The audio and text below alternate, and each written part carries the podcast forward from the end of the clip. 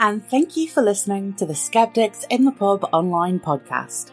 This unedited audio is taken from 30 Second Universe by Karen Masters and first broadcast live on the 4th of June 2020. A video recording of this and many other talks hosted by Skeptics in the Pub Online are still available on our YouTube channel. We hope you enjoy this podcast and thank you for your support. Thank you very much. Um, um, it's a pleasure for me to, to join you today, um, this evening for you, for most of you, I believe. Um, here in Pennsylvania. I, am very near to Philadelphia. Um, it's the afternoon, and uh, the grounds people um, just outside have chosen this moment to mow the lawn. So if you hear some buzzing, that's what you can hear. Um, but as Cleo said, let's let's try to put aside um, some more down to earth concerns. It's it's it's a tough thing at times, um, but hopefully I can provide some much needed escapism this morning. Uh, excuse me, this evening. Um, and the book, this the 30 second book that we've written, and I've got my copy of it right here, um, is actually set up, I think, for the age of distraction. Um, it aims to cover all of cosmology in short articles. Um, they're not supposed to be um, overly technical. It's aimed at a popular audience. It's not a textbook, but it, it's a sort of dip in book um, type style. Um, it was uh, great fun to work on this book. Um, it was a collaborative book, and so here um, I have some pictures of my co-authors, and that's the front cover of the book. Also, um, Ch- Charles Liu, who you see there, is a professor at um, the City University of New York, Staten Island, um, and also affiliated with the American uh, Museum of Natural History. So the picture of him in front of the Rose Dome there. Um, uh, he kind of put this kind of put this together. He put together the team, so he invited me to participate in this along with uh, Professor Sevil Salur, who is a particle physicist who works at Rutgers University in New Jersey. Um, so, um, depending how good your American geography is, New York, New Jersey, and Philadelphia are all very close to each other. And so, last summer we um, we actually got all of our families together to celebrate um, the release of this book. Um, and so, that picture you can see us there celebrating the the, the release of the book.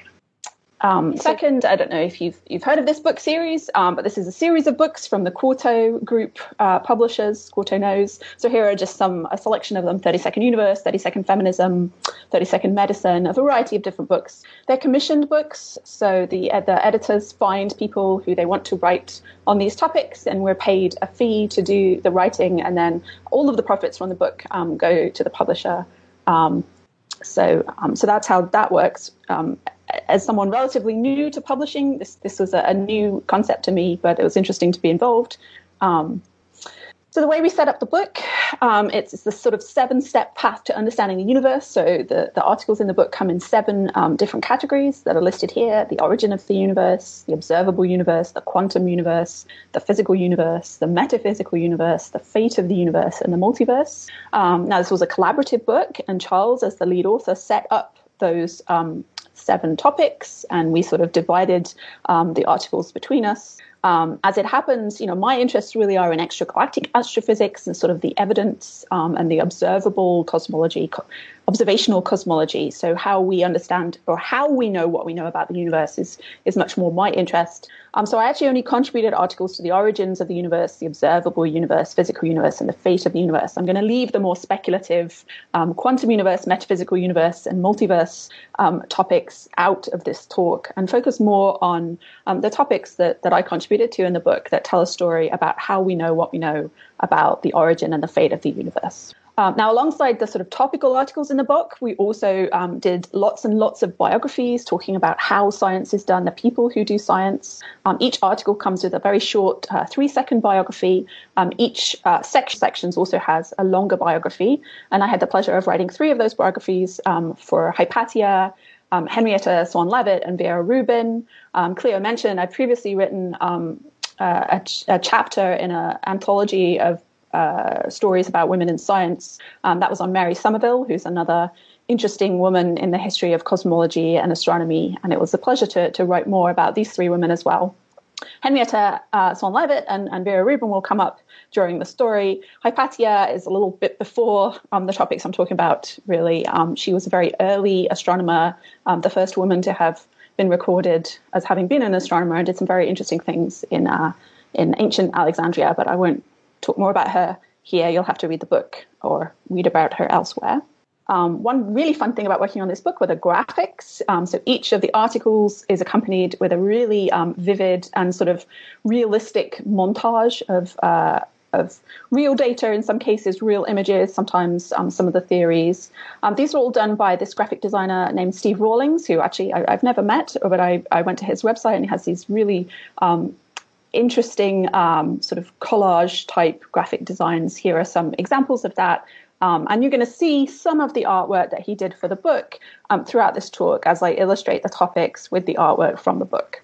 So even with this structure and these short articles, it's a big ask to uh, sort of summarize the 14 billion years of history um, and uh, and you know all of the topics that, that go into our understanding about what happens in the history of the universe into 30 second chunks. So I'll do my best, um, but we are going to be giving things quite a light touch. So um, I will encourage you to um, obviously go look at the book, but also uh, you know if if different topics um, strike your interest, um, you could probably do an entire talk on any one of the topics that I talk about. I mean, I hope by the end of the talk you'll at least be familiar with the things that are shown on this slide. Um, so I'm showing an example of a galaxy. I'm going to talk about those um, close to my research heart. The contents of the universe here, which we'll, we'll cover, um, and this uh, diagram, which is uh, is a NASA visualization, which I have annotated with um, a telescope that I use all the time, um, is supposed to show the history of the the entire history of the universe, and we will discuss a number of these uh, epochs and significant events in the history as we go along. So, as I mentioned, galaxies are my sort of main love in terms of my research. I, I would call myself an extragalactic astrophysicist. Galaxies really are the building blocks of the universe. Um, this is an image of my favorite galaxy, the Whirlpool Galaxy, which is um, up in the uh, in the, the, the Big Dipper, near the Big Dipper, the Plough, the con- that constellation or asterism. So it's a, an interesting uh, object in the northern sky. And here you have the visualization done by Steve Rawlings that, that accompanies the um, the chapter on galaxies in the book. So galaxies, you know, the majority of things in the universe are in galaxies, and galaxies are the way we observe the universe for the most part. These are the sort of fairy lights, um, if you like, on the um, on the branches of the Christmas tree um, that kind of, at, at, in the darkness of the universe, light up the structures that are out there in the universe. So, in order to understand the universe, we have to understand galaxies, and that's what a lot of my own research um, has to do with. Um, let's uh, there's a lot of galaxies out there. Um, so this is uh, a set of 255 galaxies from the sloan digital sky survey. So the SDSS um, will come up a few times in this talk. Um, it was a really uh, important uh, survey uh, in the history of cosmology in the history of observational cosmology. This is the telescope that we use or one of the two telescopes we use now. Um, it's in uh, it's apache point observatory in new mexico um, it had been closed down for COVID um, until two nights ago, I believe. We're just starting observing again um, because um, the New Mexico is coming out of some of the lockdown and stay home orders. Um, so we're still observing with the Sloan Digital Sky Survey. We still take spectra almost every night. Um, but it has had a number of sort of finished surveys and it has a 20 year history of surveying the universe. And one of the most famous surveys is the 1 Million Galaxies survey, which was released um, by SDSS in 2008. And so these 225 galaxies that you see are some of those 1 million galaxies.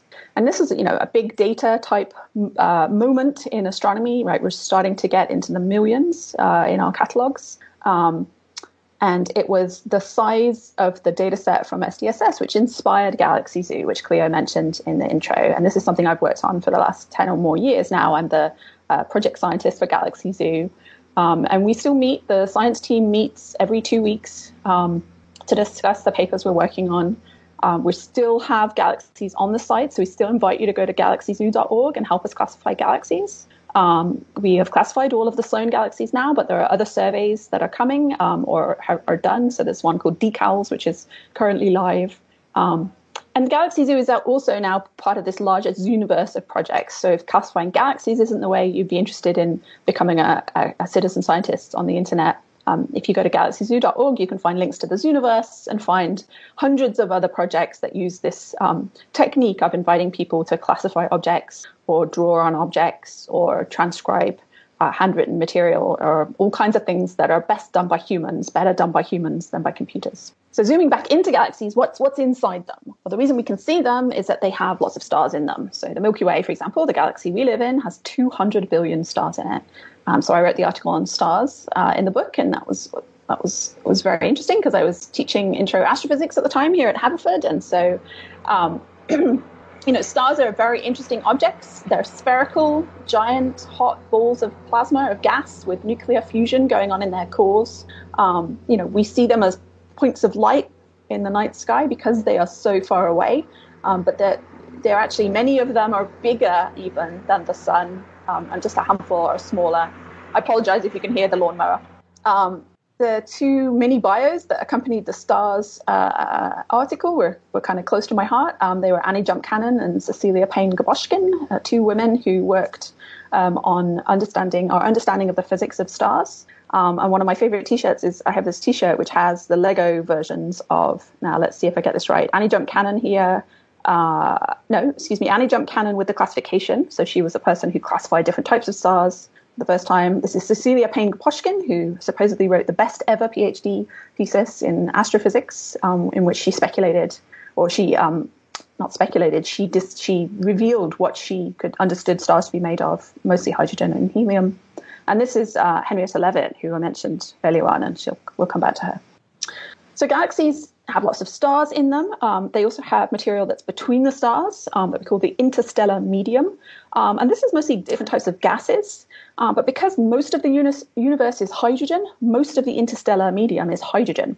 And so I wanted to just uh, mention a little bit about um, some of the interesting things hydrogen does. Um, so here's a, a, little cartoon diagram of a hydrogen atom.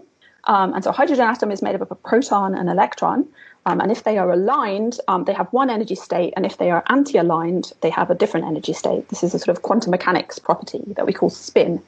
Um, and we know this is real because we can detect the energy change. It's a very small change in energy, um, but it is a change in energy, and that energy creates um, some light. It creates some light that has a very long wavelength, actually 21 centimeters, which is a radio wave. So there's all these hydrogen atoms out there in the universe creating these wa- radio waves when their electron spin flips relative to the proton, and we can go and detect them. And so the image that you see there of the telescope, Green Bank Telescope, West Virginia, is a telescope I routinely use to detect um, this transition um, from hydrogen in galaxies. And there I am in the picture with one of my former students standing near the receiver that we use to detect that. Um, that's right up at the top of the um, of the sort of arm here of the telescope, right up on this platform. Obviously, the telescope was horizontal when we were standing on it, um, not uh, tipped like it is in this image.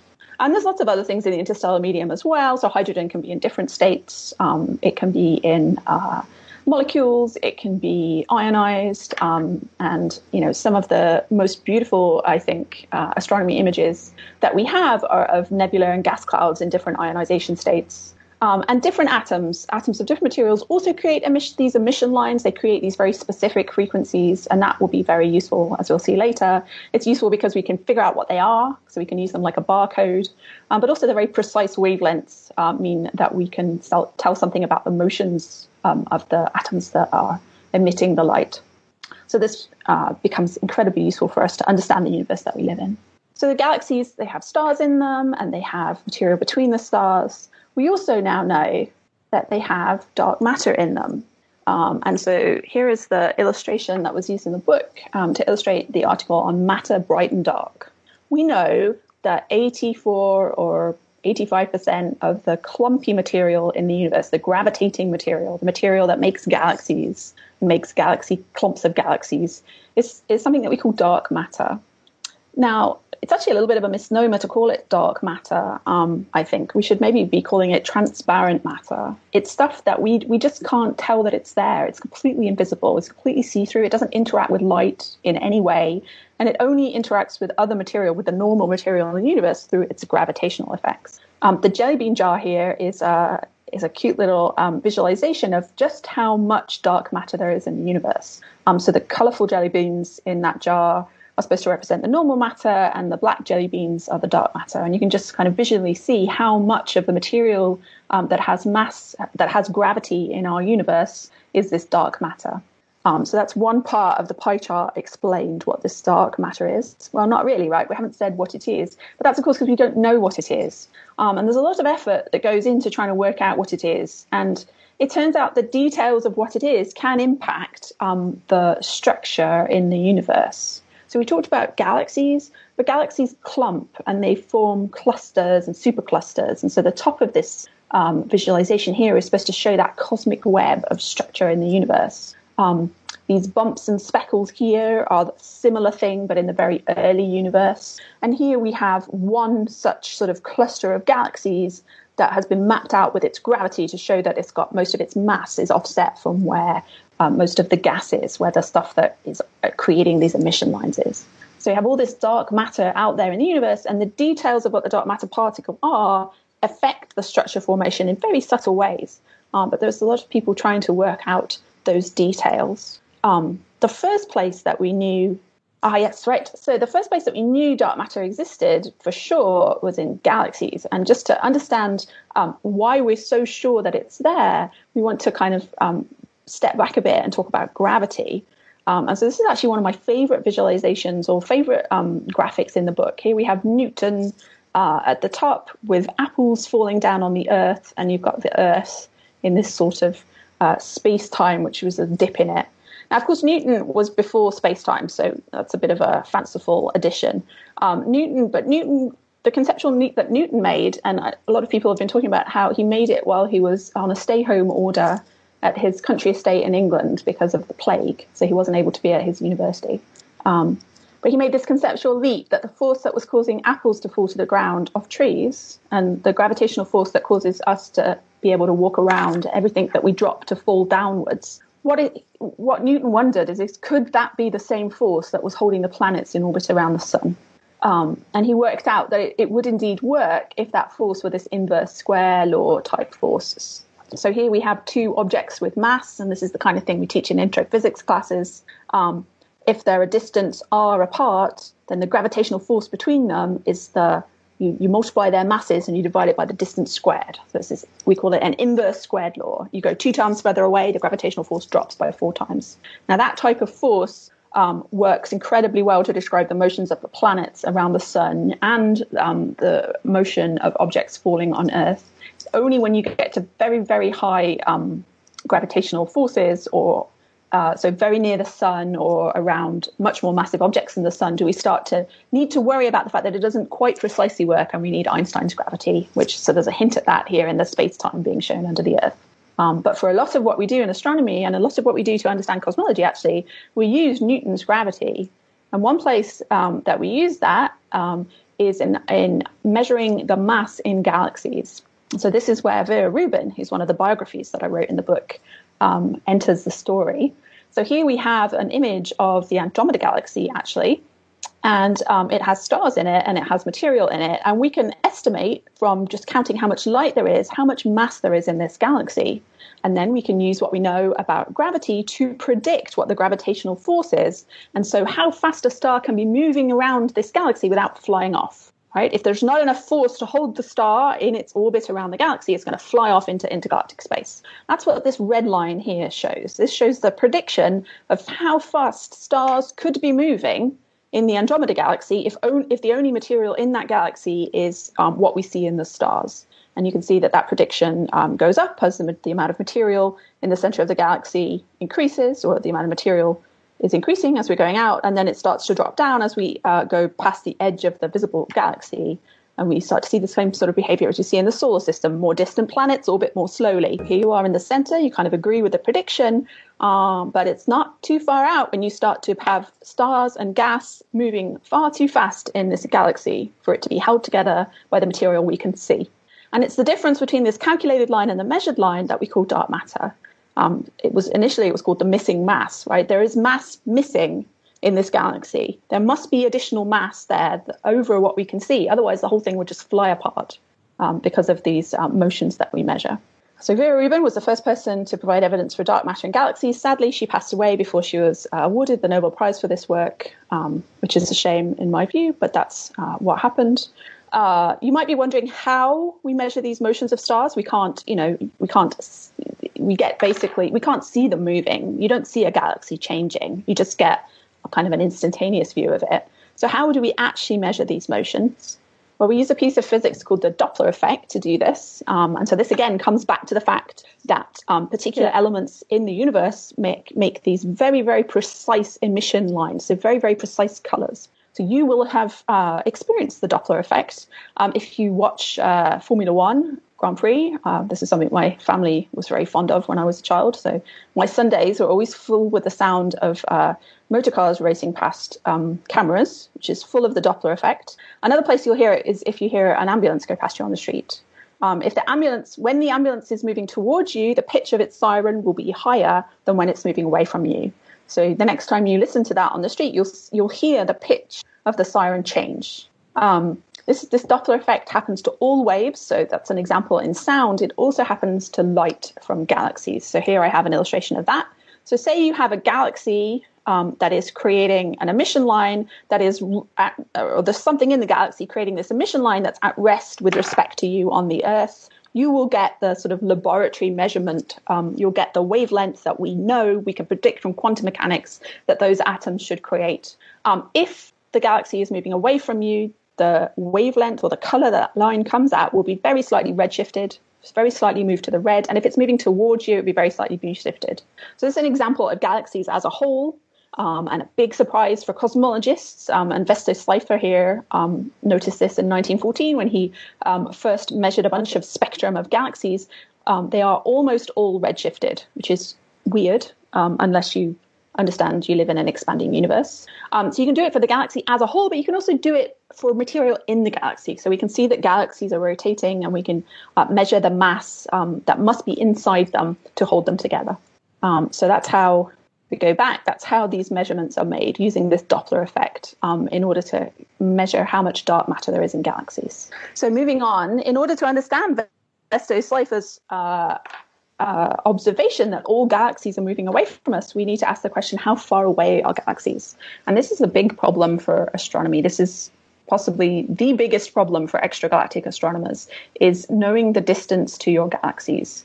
Um, you know, we can't go and visit them, they're too far away. And so we need to use something in them to tell us how far away they are. Um, and we have two techniques that we use. We use either a so called standard candle or a standard ruler, illustrated here. So the idea behind a standard candle is that if you have something of known brightness, you can use how bright it appears to be from your location to measure how far away it is. We know that um, when you move something twice as far away, um, it drops, uh, its brightness will go down by a factor of four. It's another inverse square law. And the same with the standard ruler. If you have something of a known length in a galaxy, you can figure out um, a known length scale. Um, you can measure um, how far away that length is uh, by how far how how big it appears. It's the principle that is used in um, some types of triangulation on Earth. So we have to figure out um, either one of these standard candles or a standard ruler. And actually, you know, astronomers have been working on this for a long time. Um, we have figured out a number of different ways of doing this. And so there is there are entire branches of astronomy which are um, focused on uh, comparing measurements of the distances to galaxies from different methods, right? We can constantly comparing these different methods. I'm going to tell you about just one of these methods, and that's because it was the one developed by Henrietta Leavitt, who again was one of the biographies I wrote. Um, the method she developed is now known as the Leavitt law, um, and it uses a type of star known as a Cepheid variable star. So these are stars that vary in brightness. Um, they get brighter and dimmer over a period of days um, to months. Um, so it turns out that there's actually uh, Delta Cepheus. Um, so it's the fifth brightest star in the Cepheus constellation, which is quite near the pole star, um, is the prototype Cepheid variable. Not really a surprise. It's named after the constellation, right? Um, and it varies with a period of about five days. So this is um, the observatory that you see in the picture here. This is um, where I normally would be working uh, if we're not uh, shut down uh, because of a pandemic. Um, this is the Strawbridge Observatory on the Haverford campus. Um, we have two telescopes. We have a 16 inch and a 12 inch in the two domes. And my office um, is normally right below this smaller dome. Um, and we have a lab where we ask people to go and observe Delta Cepheus and measure the Cepheid variable uh, variability um, we are somewhat hampered by this tree, which is just to the north of the observatory and just covers the patch of sky where Delta Cepheus is. um, which is a shame, but that's um, that's life when you live on an arboretum. Um, so the Haverford campus is a is a beautiful arboretum. So we love our trees. Um, the fact that delta Cepheus varies with a period of five days tells me it's one of the fainter Cepheid variables. So the important thing that Henrietta Leavitt noticed was that fainter Cepheids vary faster than brighter ones. And actually, the period of the variation could be used to tell you how bright the star is. So that means if you can find a Cepheid variable star in a galaxy, you measure the period of its variation, and then you know how bright it should be. You know how bright it is. So by measuring how bright it appears to be in that galaxy, you get a distance to that galaxy. So this is just one of the ways we measure distances to galaxies. Um, it's, it's, it was one of the earliest ones to have been thought of. Uh, and it's also important because it was the method that was used to put galaxies on this plot. So this is Edwin Hubble's plot. He used um, the Leavitt law to measure um, distances to galaxies, um, and he has plotted the distances in his, in his diagram in an astronomer's unit called a parsec, um, which is is a is is a, is a is a large unit of distance. Um, and, and then on the y-axis of his plot, he is plotting the recessional velocity of these galaxies, how far, how fast they appear um, to be moving away from us. Astronomers always like to point out that he made a mistake. He, he didn't put kilometers per second, he just put kilometers. Um, so he made an error in his units on his graph, but it means kilometer, it should say kilometers per second.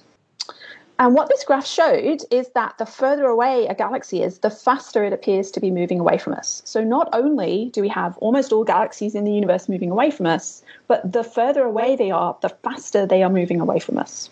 And the way that we interpret that observation um, is that it has to be that it's the whole universe is expanding. So I just have my expanding diagram to try to illustrate that if you imagine um, that you have um, little stickers on the surface of a balloon and you blow up that balloon, you can actually do this experiment yourself. The distance between any two galaxies will grow. Um, and if the galaxies are further away, the amount the distance grows will be larger. So the further away galaxies are in the universe, because it, it, the motion, it's not a real motion between through space. It's a motion that's driven by the expansion of space itself. Um, the further the further away a galaxy is, the faster it should be should appear to be moving away from us because of this expansion of space. So this was a huge moment for cosmologists, just understanding that we live in an expanding universe, and we can see that expansion happening um, because we can see galaxies moving away from us. And I would quite often ask, you know, how it is we're at the center of this, and we're not at the center of this at all. If we if we figured out how to move to the Andromeda galaxy, the observations would be the same. If you figured out how to move to a galaxy halfway across the observable universe, the observations would be the same.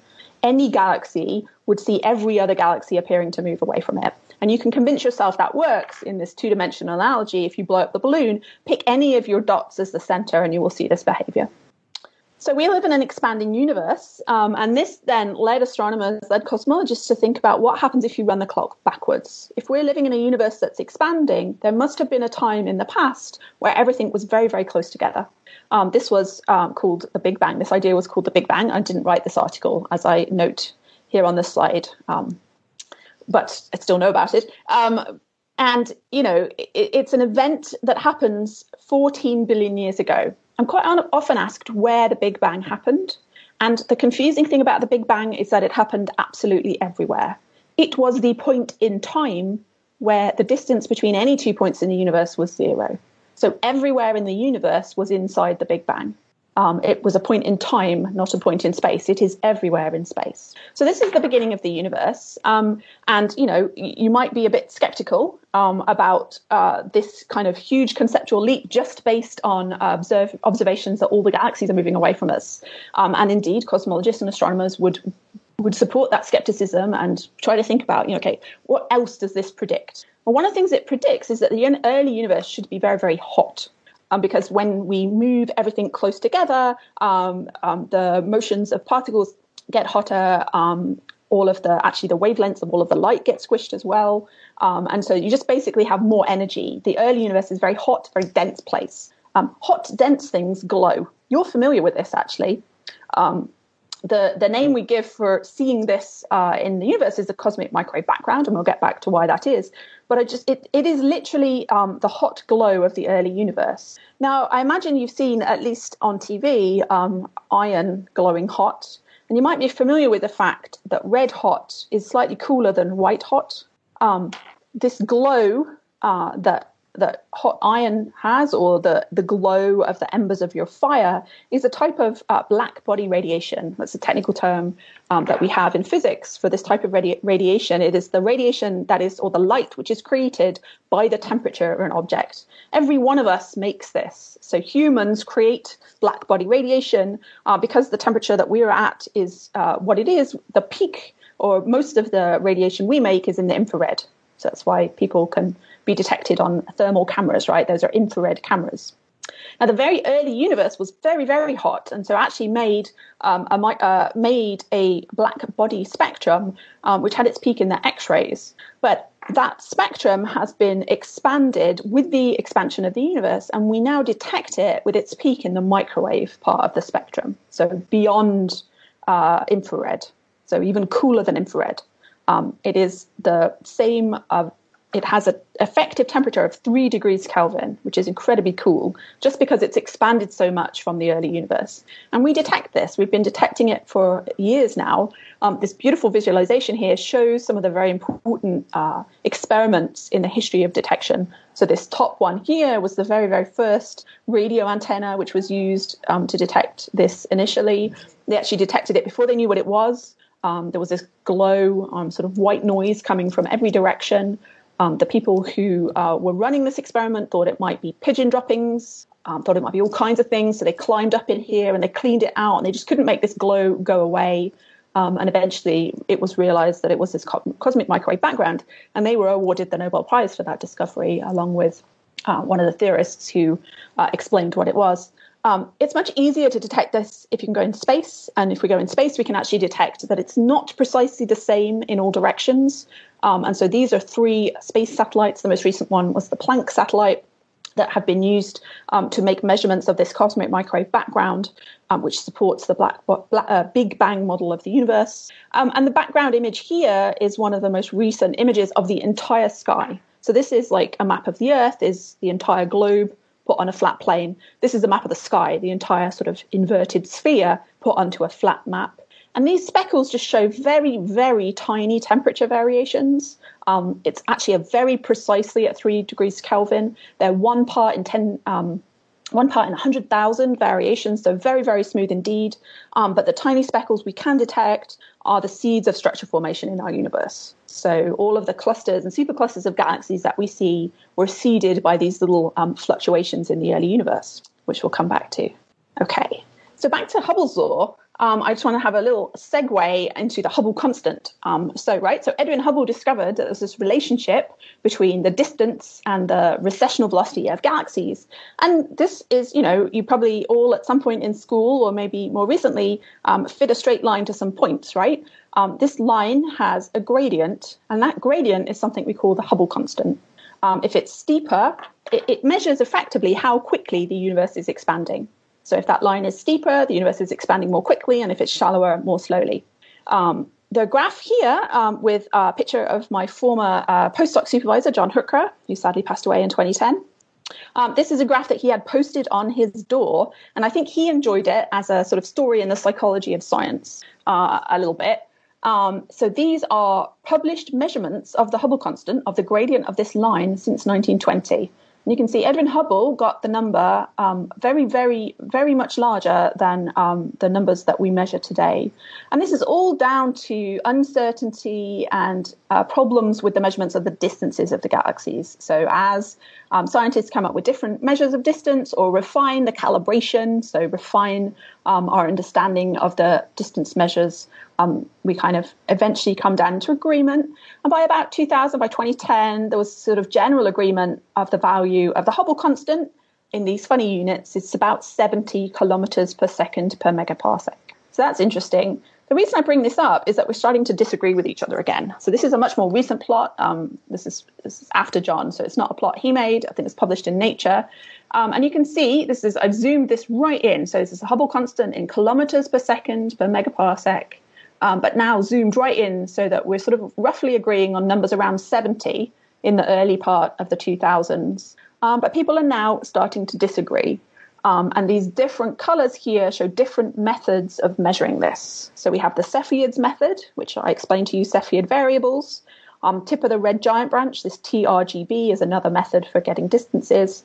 Um, and actually, we can use those speckles in the CMB itself as a standard ruler um, and, and uh, measure the Hubble constant. And the CMB measurements of the Hubble constant are much lower again. Um, and so you know, early on in this graph, in the sort of 2000 to 2008, everyone agreed it was all fine. Um, but as people have um, become more confident in their measurements and dropped their errors, um, we start to see this disagreement. Yep. Okay. Never mind what the Hubble constant is, um, just the concept that this recessional velocity can be used as a proxy for distance, so it, it correlates with distance, means you can use it to map the universe. You don't need to measure a distance, you just need to measure a redshift. And you can do this with just a simple spectra, and it's much quicker. Um, and so we started doing this in the in the late 1980s. This is again John Huchra and his collaborator Margaret Geller. Um, this is an image of the sky where each dot is a galaxy um, that that John and his team had painstakingly measured spectra for. And if we move on, this is now going to be a little video showing that slice across the sky and showing it rotating um, as we have distances to all of these galaxies. And so if we so you can see this kind of map of the universe, which I think is, is sometimes a little hard to get your head around. We're here at the center and we put distance along the edge, and then this is like a sweep across the whole sky.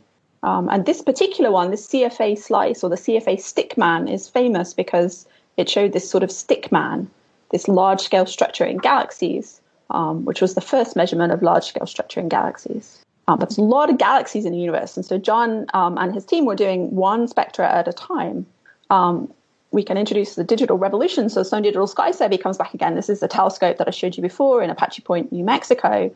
Um, and this is showing the technique that we have where we put fiber optics into plug plates and are able to measure a thousand spectra at once. So you can imagine the speed up in terms of mapping the universe you get from going one spectra at a time to a thousand spectra at a time um, to measure these redshifts. Um, and so this is what the original Sloan survey did, and we, that we're continuing to do today, measure redshifts of galaxies. And here we have a much bigger one of these diagrams where, again, we're here at the center. This is distance going away, and this is a sweep across the sky. In this example, that looks like a butterfly in two directions on the sky, um, both uh, one side, two sides of the Milky Way, actually. Um, and you can see the kind of fluff, um, the so called cosmic web that we measure. Um, and why is this important? And I just want to kind of get to why this is important, and and and then I'll end for questions. Um, I mentioned that these speckles you see in the CMB are the seeds of structure formation. And so gravity brings these speckles, these very tiny speckles, and gravity over 14 billion years turns them into this large scale structure. So we're kind of probing the same thing when we see these speckles and we see this large scale structure. So one of the most fun or challenging articles I wrote for the book actually was this one on baryon acoustic oscillations, and John uh, John appears again because he was the bio in this in this article. Um, I hate this term, baryon acoustic oscillations. I'm not a fan of using uh, fancy words when simpler ones will work. Um, that is the technical term we use, baryon acoustic oscillations. What we mean, though, is sound waves in normal matter. In the early universe um, was a plasma, and so sound waves were propagating through the material.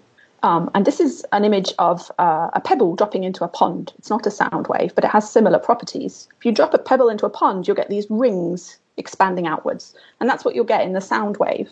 Now, if you can imagine dropping a pebble into a pond um, that's getting colder very quickly, you might imagine that those rings freeze into place. And so that's kind of what happened in the early universe. Um, there were sound waves, and the universe was expanding. And at some point, um, the sound waves froze out. And so there was a particular scale that was set into the early universe based on how big those sound waves could had got at that point.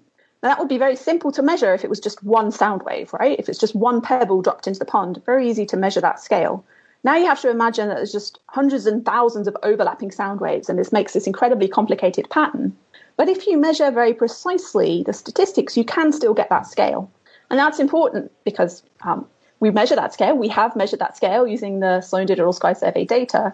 It's important because it shows that we understand the physics, but also it provides one of these standard rulers. So we can use it to measure um, the expansion rate of the universe. And we can actually do the same thing with the CMB in the very early universe, and then with the map of the galaxy much more recently. So this is the most technical plot I have here. Um, this shows the expansion rate. This is the Hubble constant, effectively, but now not just now, showing it over the history of the universe. Because sound, because light has a finite speed, in astronomy, when we look very far away, we can look back in time. And so we're able to look at earlier universes. The Planck prediction here is what we think this should look like based on measurements of the cosmic microwave background. That's that black line. and all of the colorful dots are actual measurements of them. Now, you might have heard about the accelerated expansion of the universe, and what we mean by that is that this line comes back up again, and it has to come back up again. Um, you can see not just from the Planck prediction, but because our actual measurements of the expansion rate of the universe go up and down. Okay, so back to the slide I started with, or almost the slide I started with this um, the shape of this trumpet is supposed to be indicating this accelerated expansion of the universe. And you know, I could pretend I could explain what's causing that. We don't actually know, and we we name what we what we don't know dark energy. We know that dark energy is uh, three times as much energy density as the gravitating matter in the universe. So when we sort of count up the total energy density of the universe, uh, 75% of it is this dark energy, and 25% of it is dark matter and normal matter. So we know um, that that is true, but we don't know what it is. Um, we don't even know what it might be, really. There's some predictions or there's some theories that, that have it be a change of gravity, um, but it's a big puzzle for cosmology today, and so um, it's very, very interesting. So I think I'm going to stop at that point, um, and I will skip over the fate of the universe and just end with my thanks and take questions.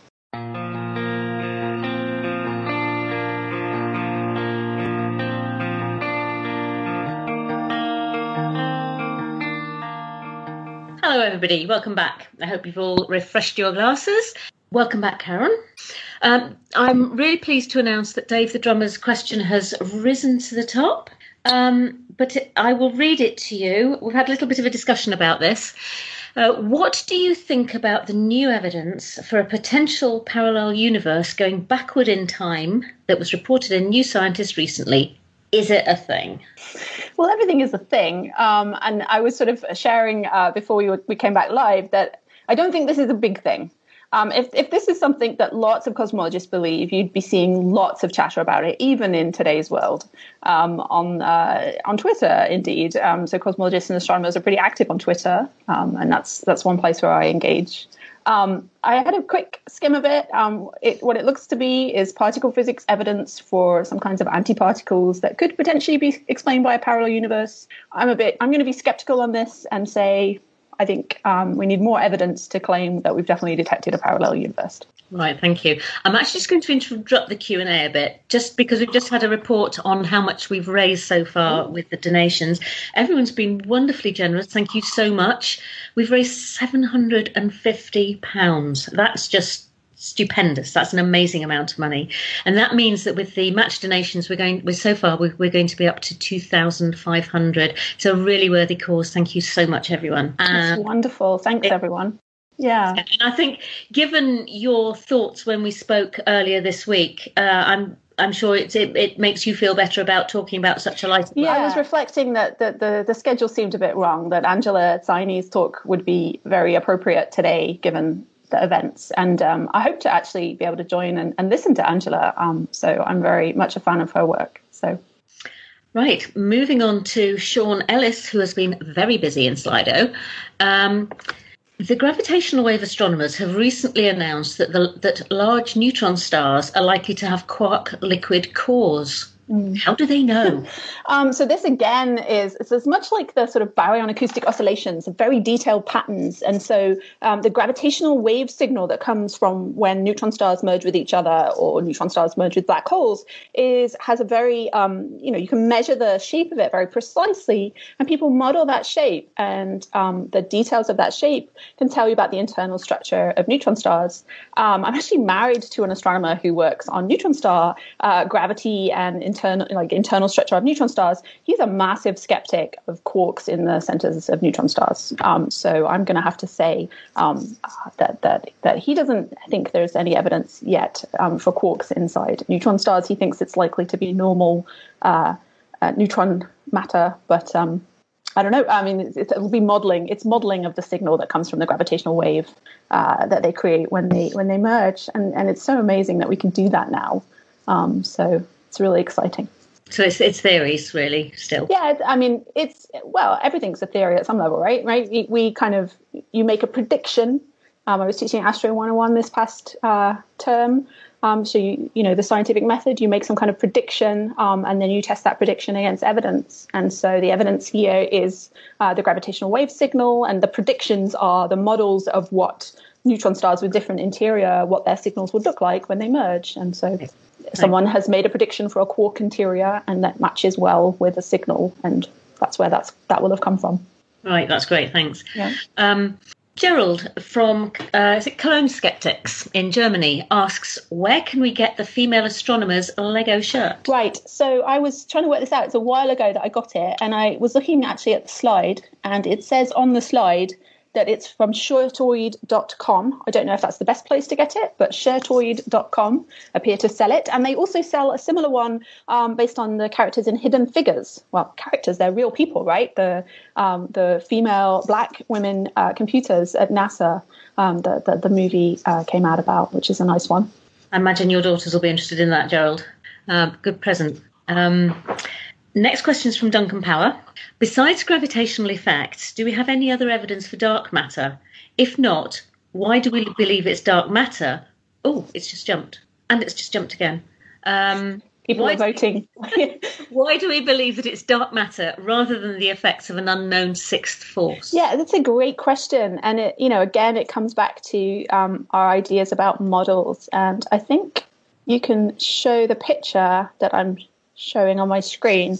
Um, this is one of the biggest pieces of evidence that we have um, that dark matter is a particle rather than a change in force. Um, this is a picture of something called the bullet cluster, and it's actually three pictures that have been overlaid in different colors. So you can see um, the image of the galaxies, and it's going to have some foreground stars as well. So we're looking at this through our own galaxy, right? Um, so that's a foreground star with the spikes, but you've got galaxies in the sort of orangey color. Um, excuse me. Um, then you have in the red is uh, hot gas. So hot gas which creates X-rays, and in the blue is where we think most of the mass is based on gravitational lensing. Actually, so it is still a gravitational technique, but the bending of light. Um, and what's happened here is that these two galaxies, sorry, two galaxy clusters have collided with each other. The dark matter doesn't interact at all except gravitationally. So those two big blue blobs have kind of passed through each other more quickly than the gas, which has kind of um, has some shocks. You can kind of see the shape of the shock, and it's sort of got some drag forces, and is now dragging behind where the dark matter is. And so this shows that dark matter and the gas in the clusters have kind of offset from each other. So you can't do that if it's a force. You can only do that if it's um, a, a particle. You can't separate the gravity from the stuff if it's a force. You can only separate the extra gravity from the visible stuff if it's if the extra gravity is caused by a particle. Um, and so this is taken as really strong evidence that dark matter is a particle, not a changed force. But people are continuing to investigate uh, so-called MOND theories um, that could explain some of what we see in galaxies, and people will continue to do that, I think, for a long time still. But most astronomers are very confident that dark matter is some kind of particle. Thanks. Oh, so if you stop sharing that now, that would be. oh, that was nice, actually. I keep. Um, yep. So Sean Ellis is asking another question, um, and IIRC. Who are IIRC? Oh, right. yeah, because Sean, it's me reading these questions. Um, so, if I remember correctly, uh, I've seen galaxy collisions where the galaxies collided but the dark matter continued. Yes. Are the dark matter free galaxies spinning themselves apart? So I think that was actually someone remembering the bullet cluster. Um, so this is the the image I just showed, and so it's a galaxy cluster, not a galaxy. Um, and uh, and so where you see that you know the material the, the, dark matter has continued well and leave left behind most of the material. Um, yes, um, that that cluster is not in gravitational equilibrium, to use a technical term. So it would not be um, necessary. Yes, it might be kind of falling apart and moving. Like exciting things are happening. It's merging. Um, we do also find some galaxies that have very little evidence for dark matter. And ironically, that's yet another uh, piece of evidence that dark matter is a particle. Because if you can find galaxies that do not have dark matter in them, it must be a thing that you can remove from galaxies. Uh, and so there's some very low uh, luminosity, very very small galaxies um, where the motions of the stars appear to not need much in the way of dark matter to explain um, the galaxy being held together. Um, right. The next the next person is anonymous, but they're particularly interested. I think they wanted to hear the rest of your talk because they say, "Or, oh, what were you going to say about the fate of the universe?" That, yes. Well, I'm quite happy. I'll, I'll do the sort of quick version of the last few slides of my talk, um, and I can also report that I just got a message that power turned on in my house, so I'm very oh. happy about that. Um, anyway, um, so if you go, if we can go back to screen sharing, I can just show very quickly um, some of the slides. And actually, this was some of the most beautiful, I thought, illustrations in the book. Um, typically, not articles I, re- I wrote myself, um, which is why I kind of uh, focused on other parts of the book. Um, but some beautiful illustrations of what's going to happen um, in the sort of the, his- the future history of the Earth. Um, it's it's not very cheerful for the most part. So, but it is a very long time away. So I wanted to point out that in uh, humanity, recorded history is about 5,000 years long. Um, and it's been about 100 million years since the dinosaurs roamed the earth. Um, and uh, so, 1 billion years, which is about the amount of time we have left before the oceans boil, um, is 200,000 times the span of human history. So, we have 200,000 chances again before the oceans boil because what's going to happen is the sun is a star um, and stars do run out of fuel, and eventually the sun is going to be very gradually expanding and getting hotter. And in about a billion years, we'll be hot enough to boil off the oceans of the Earth. So you can see sort of some of that visualization here. And in about five billion years, so a, long, long time in the future, um, the Earth will most likely be swallowed by the expanding sun. Um, so this is all a very long time in the future, but but all not great news. Um, so some more visualizations here. You can see the sun expanding and it will swallow the inner planets, Mercury, Venus, and possibly Mars. And we're not quite sure. As the sun expands, gravity will change a bit. So the orbits of some of the planets might change. So Mars may or may not get swollen, uh, swallowed, but, but um, Mercury, Venus, and Earth will. We need the TARDIS, really, don't we? So we can watch it we need to get on with interstellar travel if we're going to be around. But we've got 200,000 times the span of human history to figure it out, right? So um, that's a long time. Uh, so hopefully we can we can figure out interstellar travel as a as a species on that time scale.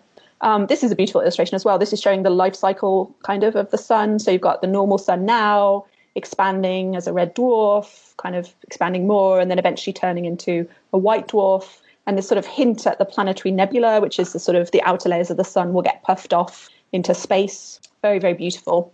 Um, so, as well as the sun expanding to swallow the Earth, at about the same time scale, um, the nearest galaxy to us will uh, will start colliding with the Milky Way.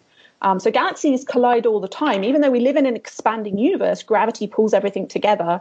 Um, and so um, I kind of talk about, you know, galaxies can move around the universe much like you can move around on top of the moving walkway in a in an airport, right? The walkway kind of carries you along. The expansion of the universe is carrying things along, but stuff can move around on top of that, and that's why galaxies end up merging, um, a bit like sort of raindrops merging as they fall down um, the window pane.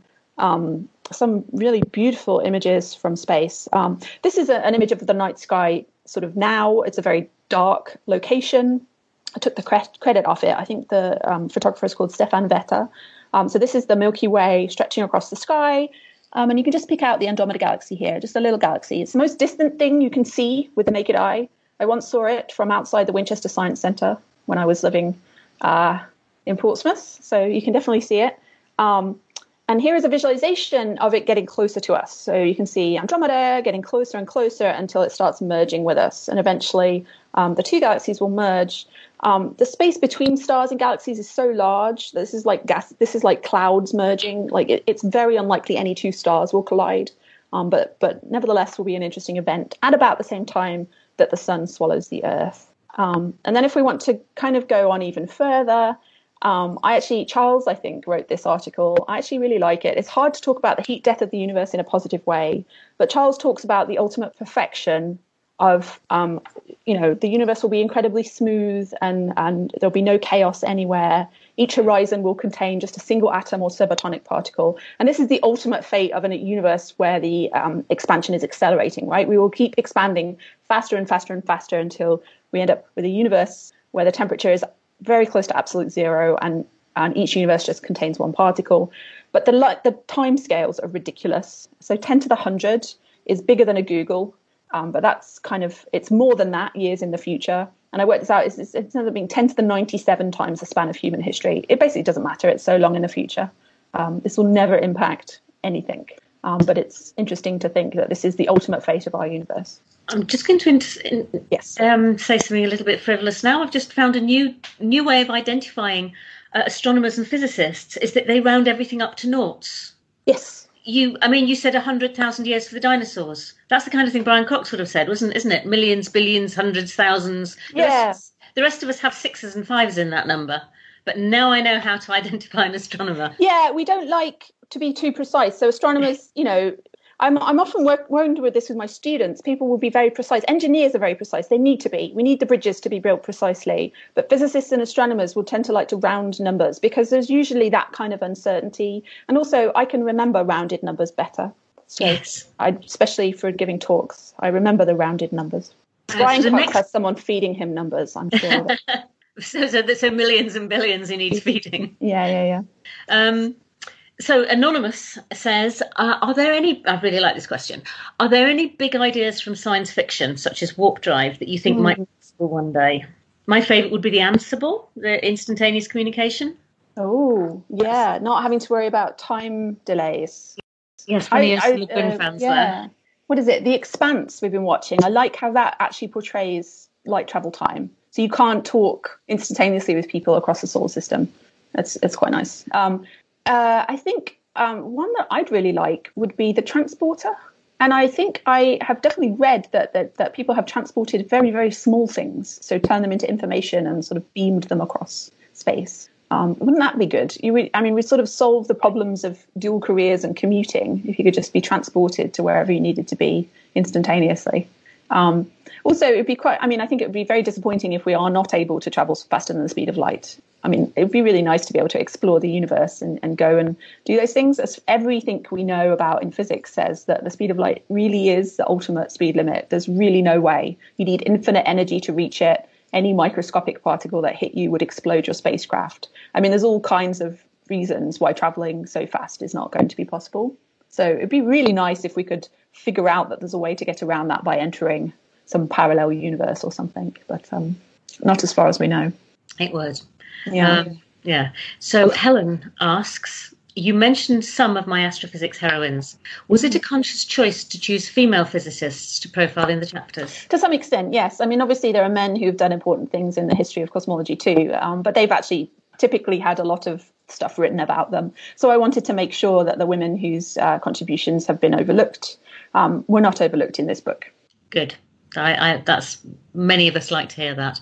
Um, there's another question that I think you might find quite interesting. Uh, it's from anonymous again, who says, "I have a friend who thinks the Earth is flat. Mm. The moon landings are fake, along with all the other un- unusual other theories. Where do I start with him?" So this stuff is difficult, and it's something I have an interest in. And I'm, I won't claim to be an expert, but one thing I've been reading about is the importance of yes and when talking with people um, who disagree with you. So trying not to say you're wrong immediately, but trying and trying not to be dismissive or making fun of them. I think it's very easy for us to to sort of make fun of people who believe the Earth is flat. But I, one of the things I really like about that group of people is the emphasis they have on testing stuff themselves. Right? I think that's fantastic and very much in line with the skeptics' philosophy. Um, they're just kind of getting the wrong end of the stick with some of the tests. And so one thing I think would be good is, is okay, well, what if the Earth was flat? Let's explore that. What would happen? You know, what what are some of the consequences? And can we convince ourselves that it can't be true? Um, I've seen stuff about how you know water is always flat, um, but then you can find an image of a globe of water in space that's a sphere mm-hmm. on the mm-hmm. International Space Station. Um, just kind of, I think you know, not. I really feel quite strongly that we are doing these people a disservice if we just make fun of them and dismiss them and don't want to engage with them. They all desperately want to be scientists, right? They're super interested in science. So let's help them um, to explore their interests and hopefully help them to find out for themselves that they're wrong. Um, there's all kinds of psychological stuff that it's going to be very difficult for the people to admit they're wrong, particularly the leaders of these organizations. It's going to be very, very hard. You know, they've they've become famous, um, made a lot of money in some cases by pro- pro- being proponents of these views. Um, it's going to be very hard for them to admit that they're wrong, and so they're probably not the right people to start with. But um, some of them may even have decided that they're wrong, but be stuck, I suppose. Yeah, well, you can kind of imagine getting stuck in a in, a, in that kind of problem, right? Um, it's very interesting. I, I recently watched the um, there's a movie, a Netflix movie about flat Earth societies that I recently watched. It's very interesting, and if you're interested in this, I think it will give you some things to think about. But yes, I think trying to bring people along and trying to work with them where they are. There's one I like here. Um, I completely understand the question. I think that's why I like it. Left field, unimportant logistics question. The SDSS is open when working. How does the mirror stay free of dust, bugs, and bird byproducts? Very nice. Um, well, it gets cleaned once a year, is one thing, so it doesn't entirely. Um, there is a building that rolls over it. Um, so the images you've seen, it looks like it's just you know a telescope that's out in the open because obviously those are the best pictures. Um, but you can find on the, on the web we have uh, the SDSS has a YouTube channel and you can find a video of a night of observing and you can see the building rolling off the telescope. And so during the day, on nights when it's wet or you know when it can't be open, it, it's safely enclosed. And then you're right, when it's open, I guess stuff can happen. Um, but and, and it gets cleaned once a year in a special facility. That was from Sean. I'm going to follow it up with another one from Sean, which is a lot more complicated. We're looking at microwave background radiation with the entire universe in the way. Yes. How do we correct for that to an accuracy of a few parts per million? Yeah, well, that's a, that's a very, very good question. And, and what, what what we do is we look at multiple microwave frequencies and the stuff in the foreground, the rest of the universe has predictable spectral shapes. And so we're able to actually subtract that. Um, and you're right, it's very, very hard to do that accurately. Um, so you will find actually that the pattern, the, the very accurate measurements will exclude parts of the sky where we don't believe that that's been done well. So, for example, where our own galaxy is, that, that stripe across the sky, where the galaxy is, it's very hard to to remove the microwave emissions from the galaxy and dust and stuff in the galaxy very precisely. Um, Brian May's PhD thesis on the zodiacal light um, uh, is is relevant actually, um, and so um, the zodiacal light is dust in the solar system, which creates microwave radiation, and so potentially has some impact. Uh, and so yeah, so it has to be modeled and it has to be measured at multiple frequencies to try to subtract it. Thanks. And Alex has asked the next question.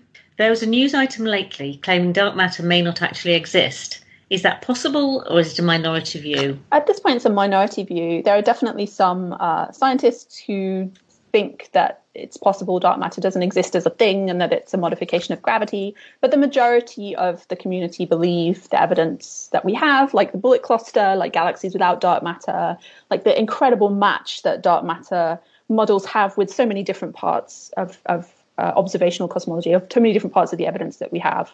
Um, the majority of people are believe that it's a particle of some kind, and there are candidates even for what the particle are, is. Oh, so you know there are ideas for what it could be.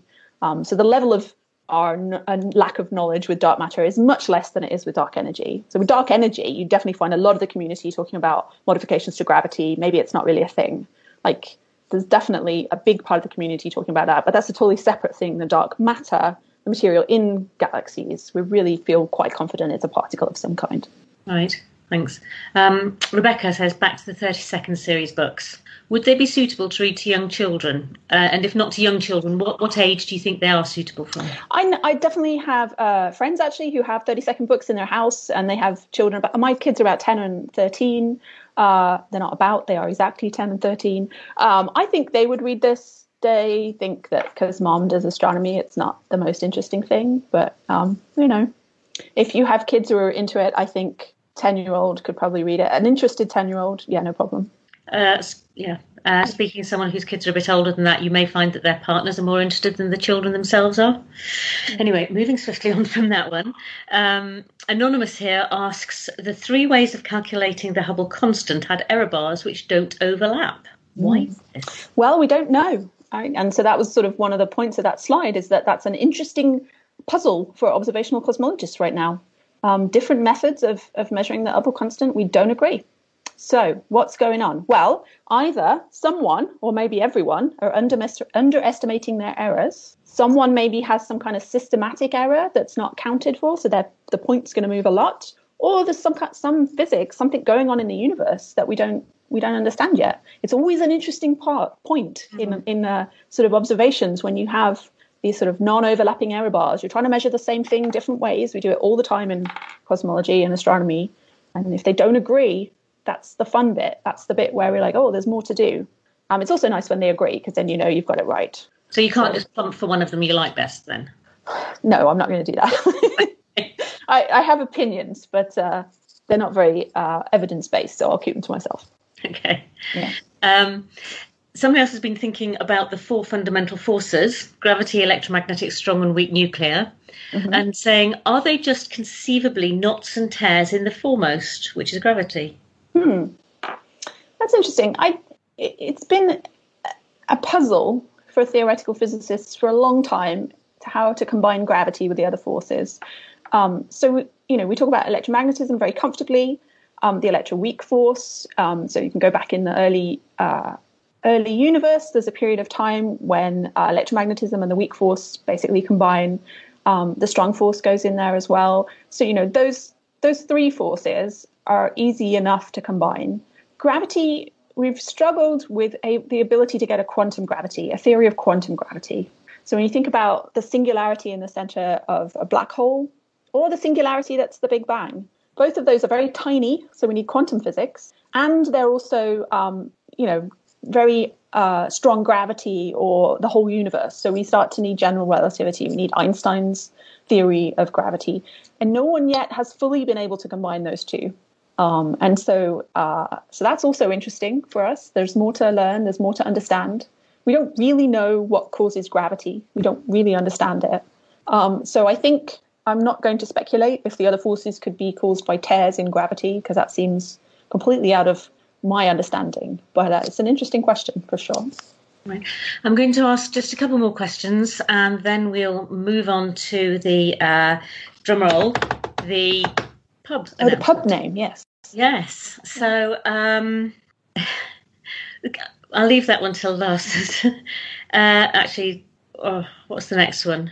I'm going to ask you a scientific one first, and then actually a couple of fun ones. Has anyone managed this? Because this is the next one in the list. Has anyone managed to make an image correlating the CMB and the observed galaxy, galaxy clusters? Yeah, I mean, you have to think there's a time difference, but yeah, people definitely look. And so, you know, the observed clusters we're looking at later than the CMB. So they're not going to be the same clump, but people definitely look at correlating the two.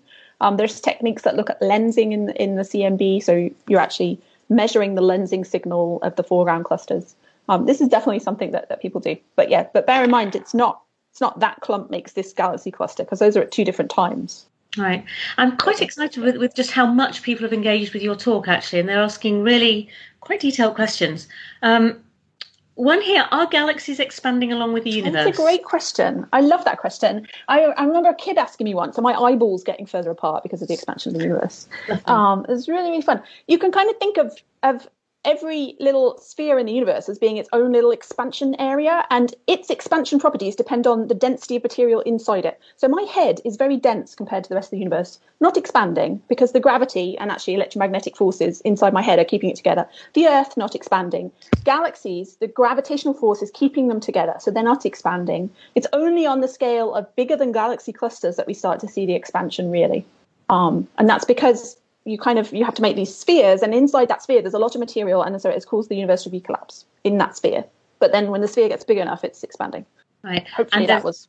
I got excited about that answer. Sorry, I was just but. Uh, but hopefully yes, that's understandable. Never, I, and that's yes. really interesting. I mean, I, would never thought about the eyeball bit, but now, now I will. Um, not um, expand. You don't need to worry about it. You don't need to worry oh, about the expansion of the universe between your eyeballs. It's not happening. Right. So. My head's too dense, basically. Yes. Right. Yeah. Um, and the, the last question has to be asked because it has a little winky at the end of it. And it reminds me of my horror when I was in Cape Town and Orion was upside down. Oh. Uh, the question is Do galaxies in the southern hemisphere sky spiral the other way? Uh, no. Uh, so the the direction, the orientation of spirals is is random, which it should be, um, because we believe the universe is kind of isotropic and homogeneous. So there shouldn't be a preferred rotation sense. It's actually one of the things early on measured in Galaxy Zoo. Um, interestingly, the, the first measurement without a calibration from Galaxy Zoo did suggest there was uh, a favored spin. Um, but it turns out it was probably something to do with either the psychology of people or the site layout. People were more likely, when uncertain, to hit one of them than the other one.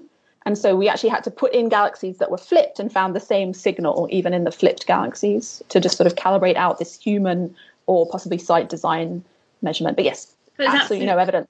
By the way, a great way to talk to your friend who who likes the flat Earth. See if they'd like to go with you to the southern hemisphere and see things upside down. Anyway, yeah, okay. it's always fun to do that. I like doing that. The moon upside down is fun. Right. Yeah. Thank you. I think we'll we'll, we'll call it a day there. We've had about half an hour of Q and A, which I think is usually um, is usually I feels about right.